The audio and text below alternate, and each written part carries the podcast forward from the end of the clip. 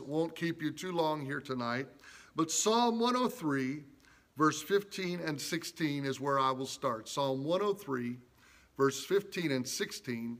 And while you're getting ready, I'll remind you 11 a.m. Sunday online or in person worship. And we will seek out from the Lord his presence, anticipate victory and miracles. God's going to do great things. Amen. If the Lord tarries, Sunday will be a great day of victory as we worship together. Psalm 103, verse 15. As for man, his days are like grass as a flower of the field, so he flourishes. For the wind passes over it, and it is gone, and its place remembers it no more. I want to read it now from the New Living Translation. Our days on earth are like grass. Like wildflowers, we bloom and die.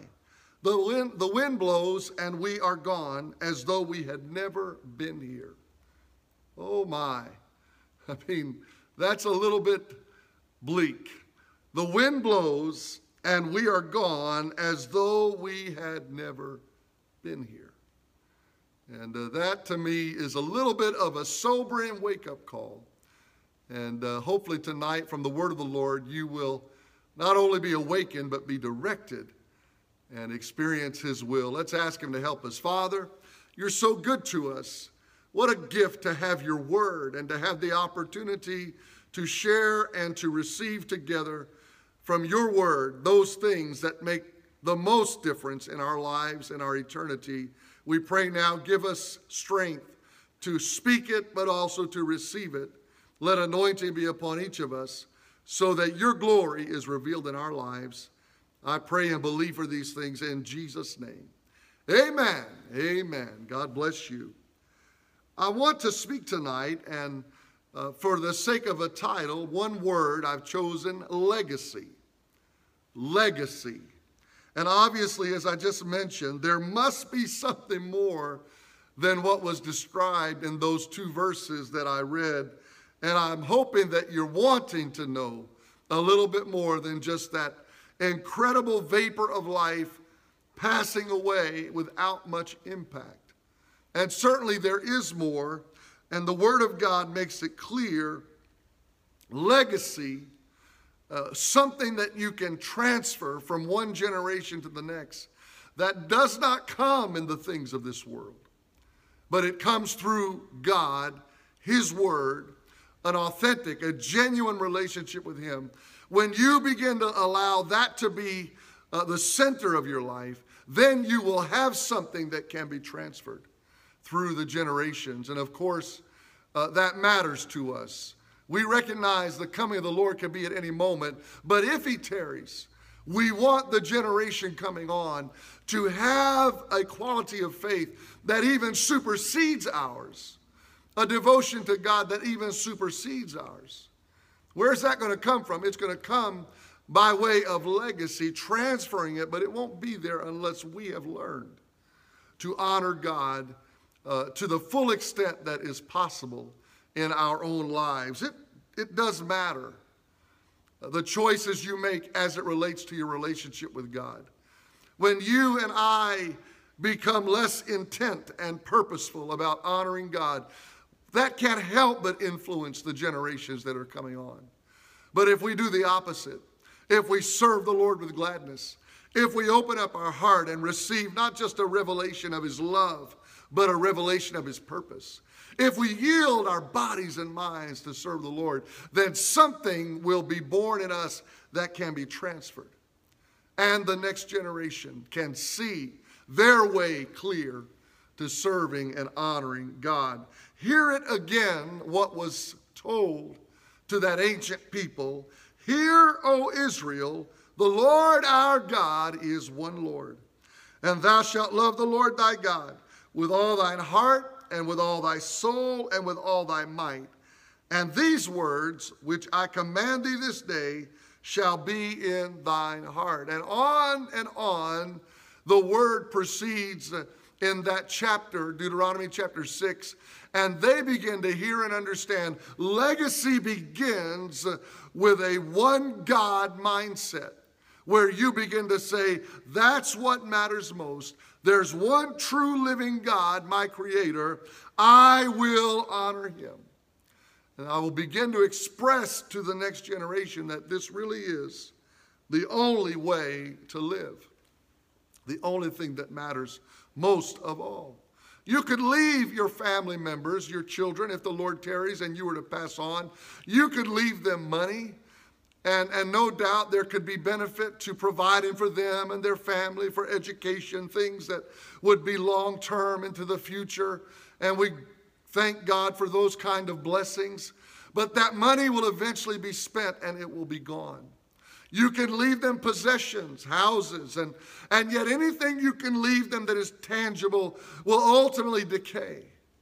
And so then they're left, no doubt, with a season of enjoying those things, but then eventually, if the Lord were to tarry, you have to finally get to where that can't be passed on anymore. It's just in tatters. It's no longer anything. It's, it's long gone, might be the way uh, that it could be described. And yet, if we honor God, Amen.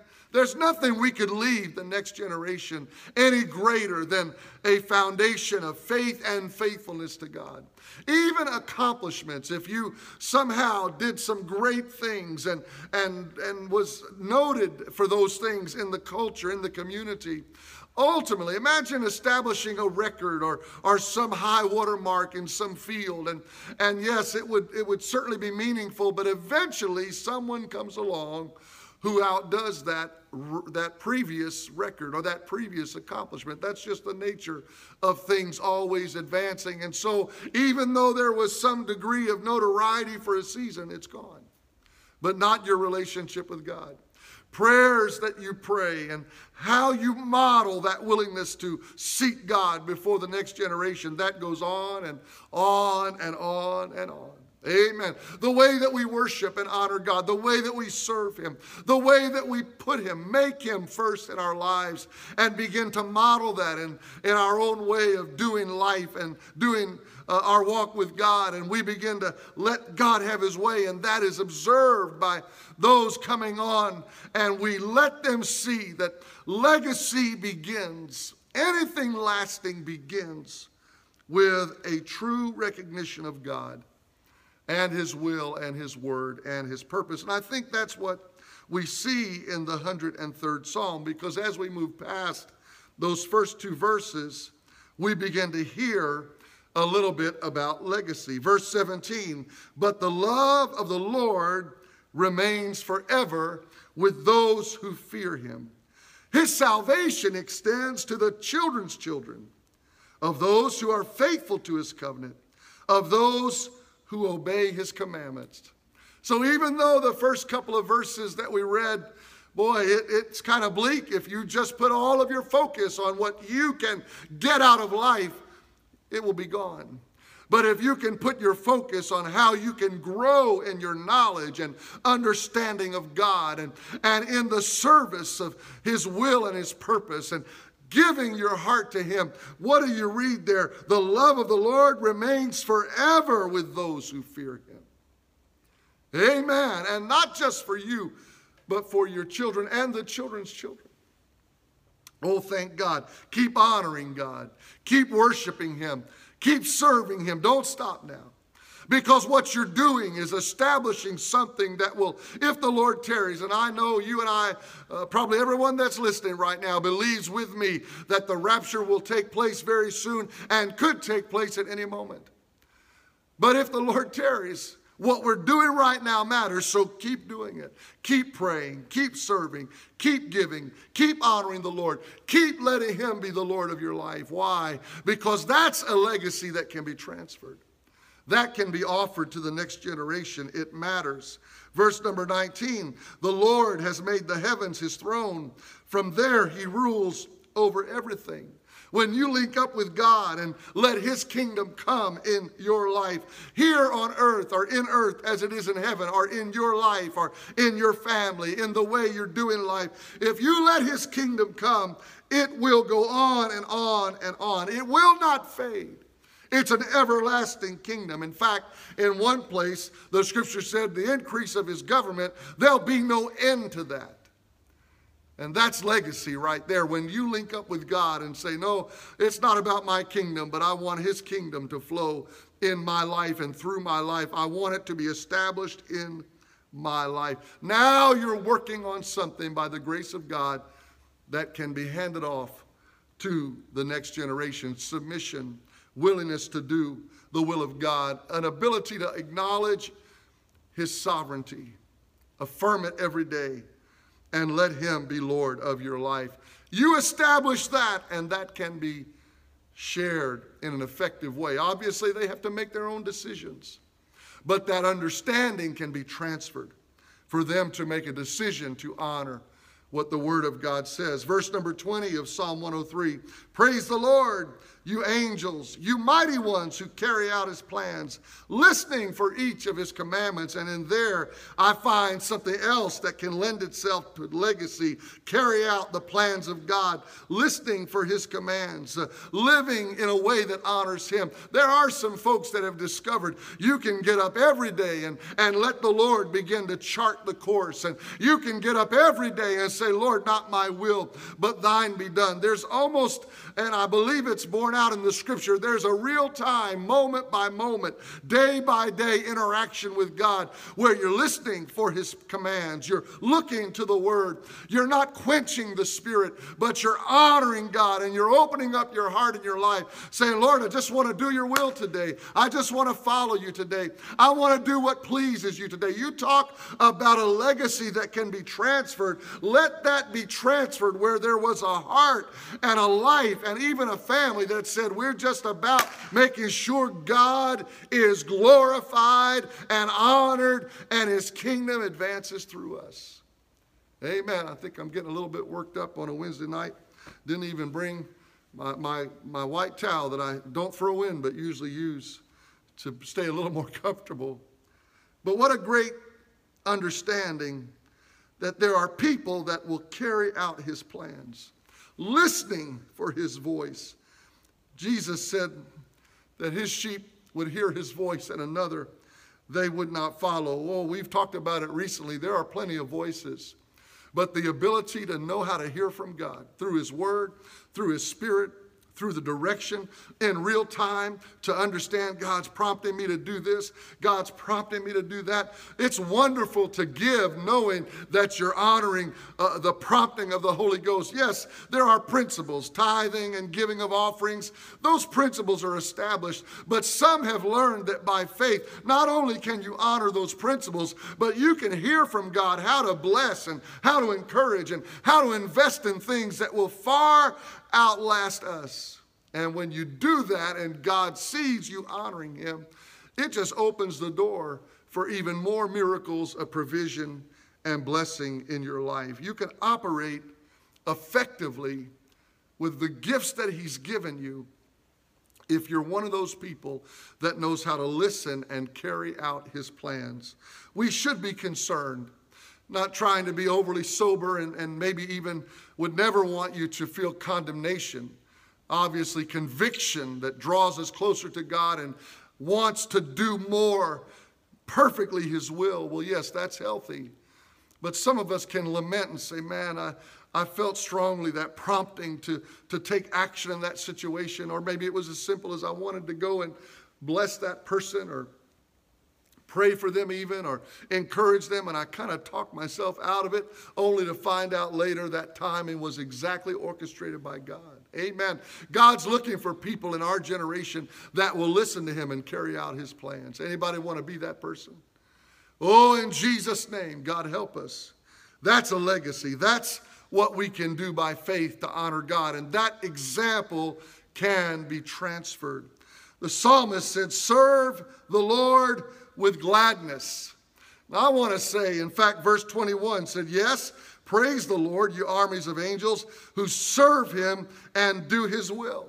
So I believe there's something in this legacy that we're talking about that comes back to the service of the Lord and, and his purpose and how we choose to serve him. I say again, Psalm 100, verse 2 serve the Lord with gladness. Hey, where's the gladness gone?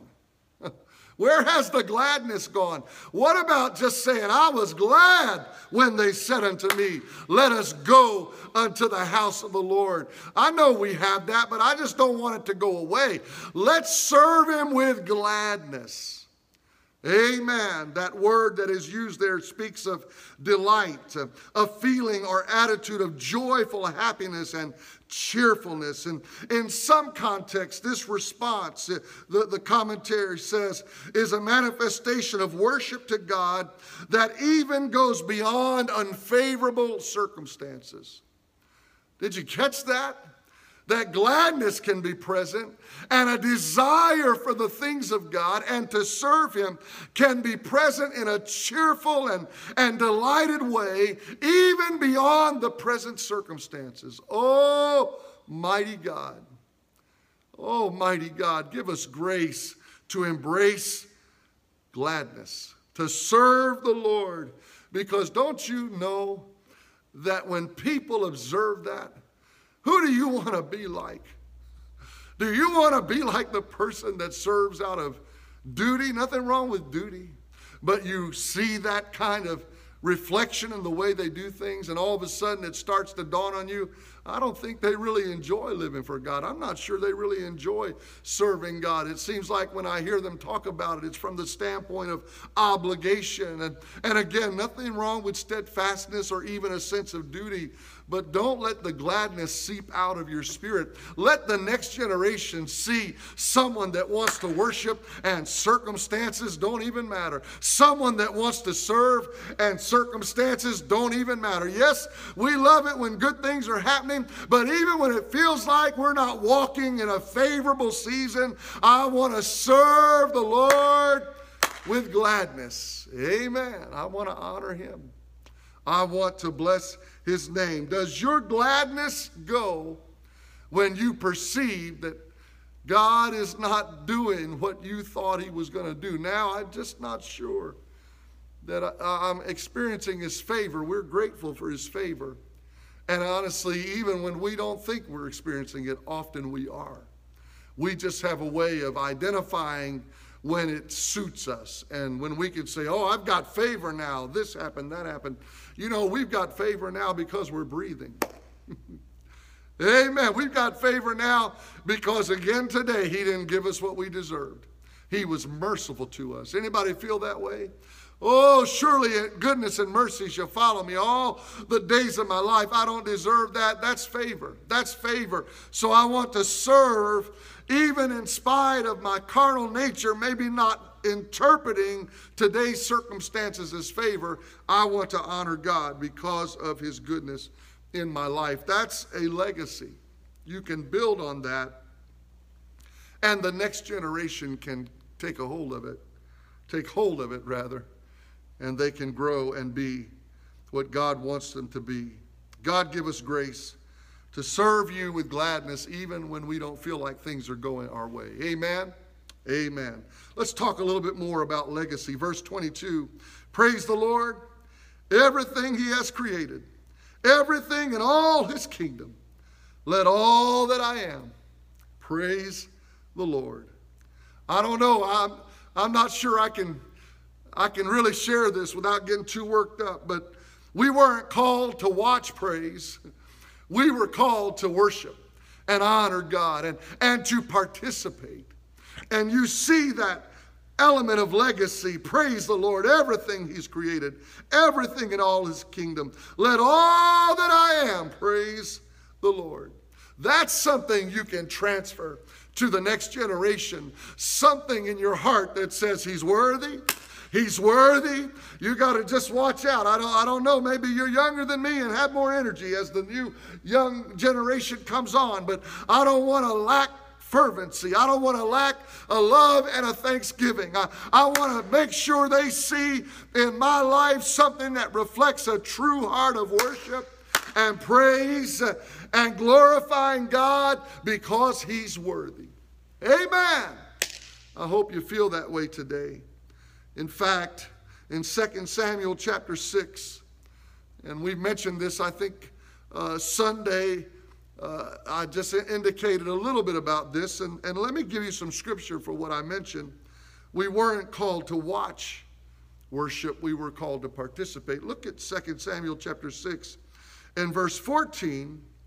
David danced before the Lord with all his might, and David was girded with a linen ephod. And you remember the story of the ark coming in, and David being so thrilled and, and wanted to exalt and rejoice over God's mercy and faithfulness that he danced before the Lord with all his might.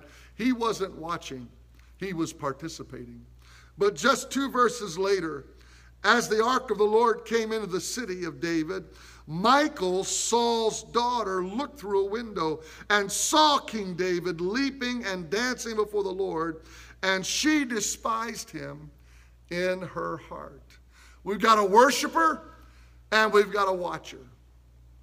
The worshiper is acknowledging God's blessings and doesn't really care what anybody else thinks with all of his might. He's honoring God. But then the watcher is looking off uh, or looking on from a distance and is taking exception with what's happening, starting to critique it.